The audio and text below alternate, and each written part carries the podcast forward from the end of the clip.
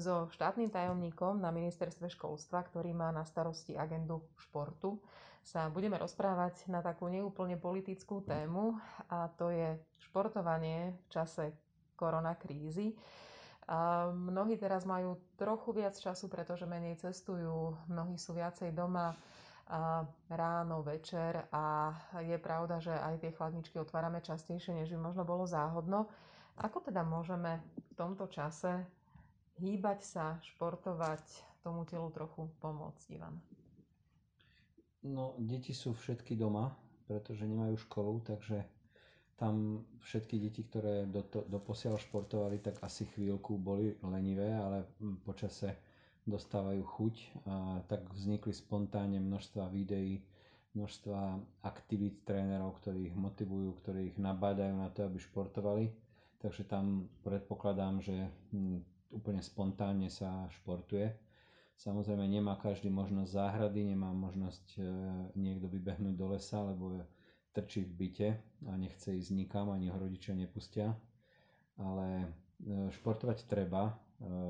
Každá voľná chvíľa, hlavne cez víkend, keď sa dá, tak by aj mládež, aj dospelí, aj seniori športovať mali, lebo to pomôže imunite, pomôže to boju s koronou. Ale druhá vec je, že sú tak veľké obmedzenia, že zavretá infraštruktúra, že vlastne sa minimálne aktivít dá oficiálne vytvárať. Mnohí športovci tiež športovať nemôžu, lebo ako vravíte, ich infraštruktúra tréningová je pozatváraná a je veľmi pravdepodobné, že napríklad fitness centrá budú otvorené jedny z posledných. A oni tiež ale sa hýbu. A aj som postrehla rôzne videá o tom, ako trénujú dokonca plavci, ako trénujú cyklisti doma. A je to niečo, čo je centrálne podporované, alebo je to človek od človeka? No, videá, ako trénujú plavci vo vani, sú skôr také komické. Tak nie, ja teraz myslím videá plavcov napríklad, ktorí naťahujú také tie prúžne veci a posilňujú inak, samozrejme, nie vo vode. Áno, včera bolo video s ruskou šampiónkou, ktorá leží na stole, manžel jej drží nohy a ona precízne trénuje techniku prsia, král, znak. Takže všetko, čo je invenčné, sa určite uchytí. Náš špičkový atlet sa odobral na 2-3 týždne do Osrblia, kde rozvíjala rýchlosť v lese. Takže tí, ktorí majú ešte pred sebou nejaké akcie, konkrétne majstrovstvá Európy v Paríži, no tak sa nejako udržiavať musia.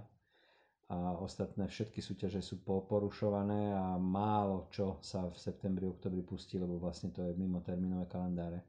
Čiže ide tu v tom vrcholnom športe ide o to, aby sa nejako udržali, ale veľa šancí nemajú na to. Poraďme, keď teda vybehneme von, keď vyjdeme von z tých našich dverí, z tých karanténnych priestorov, ako odporúčame ľuďom športovať? Opakujem, keď má niekto možnosť, že je v blízkom styku s prírodou, no tak beh a chôdza sú optimálne činnosti, poprípade cyklistika. S rúškom alebo bez rúška?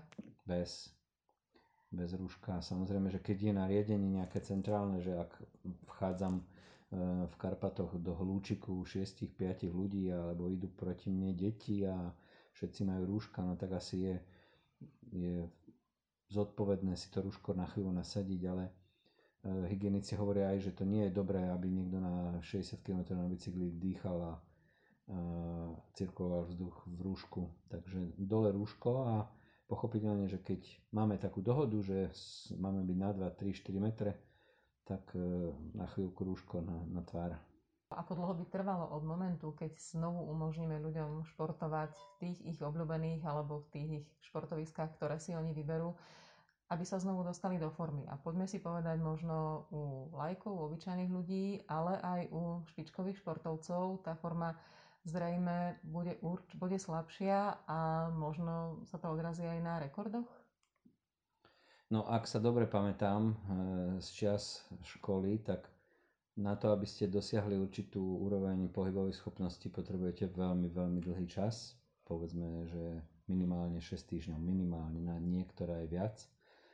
A keď prestanete, že máte povedzme chrípku alebo že máte niečo, nejaké zranenie, tak za 10 dní ste prepadnutá dole. Čiže ten nepomer je obrovský. Na to, aby ste niečo vybudovali, potrebujete veľmi dlhý čas. Na to, aby ste to stratili, tak je to pád ihneď. To každý na sebe vie, že keď začne trošku behať, tak sa to stále zlepšuje a za nejaký čas je schopný zabehnúť 10, 20 a treba sa aj maratón. Ale keď hnie a leží na peci, tak potom ide do obchodu a je zadýchaný. Čiže vravíte, že to naozaj potrvá dlho a ten športový svet túto koronakrízu dosť pocíti? Pocíti, ale vy ste v úvode povedali, že celá Európa nešportuje, tak ja neviem, aké tvrdé nastavenia sú inde. Počúvam futbalistov, že tam je to až pod hrozbou obrovských pokút, keď nedodržujú nejaké zásady. Nedávno bolo v televízii, že Ronaldo bol bez rúška, ho nejako chceli trestať a tak ďalej. Takže v každom štáte je to asi inak. Nebude to určite rovnako. Čiže niekto má výhodu, že môže, niekto má nevýhodu, že nemôže. Ale v princípe asi teraz nie je čas debatovať o tom, že či na Európe v Paríži sa prekoná nejaký európsky alebo svetový rekord. To asi momentálne vôbec nie je podstatné. Ešte to ukončíme tým, ako vy sám športujete. Asi to trochu aj potrebujete vypadnúť z toho pracovného kolobehu, oddychnúť si a zrelaxovať? Nešportujem už dlho, pretože nejak sa mi vytratil z mozgu chuť behať. Už radšej iba chodím a na bicykli som nebol už pekne dlho. Ale na novo som si zamiloval skialp. No ale čo môžem skialpovať, keď som v Bratislave? Máme tu také zvláštne obdobie, že chvíľu bolo na prelome februára, marca veľmi pekne, potom sa prudko ochladilo, hej, pomrzli všetky marhule, ale v princípe je už 2 mesiace veľmi pekné počasie. Tak pokiaľ sme doma a pokiaľ nás to núti byť doma, tak treba ísť do prírody a treba sa hýbať. A ja verím, že tí rodičia, ktorí pár rokov polemizovali o tom, či tie ich deti majú športovať, alebo majú sa radšej učiť angličtinu, nemčinu a matiku a fyziku a chémiu, aby sa dostali na dobré školy, tak prestanú polemizovať, lebo máme tu úplne jasný signál, že ten vírus určite...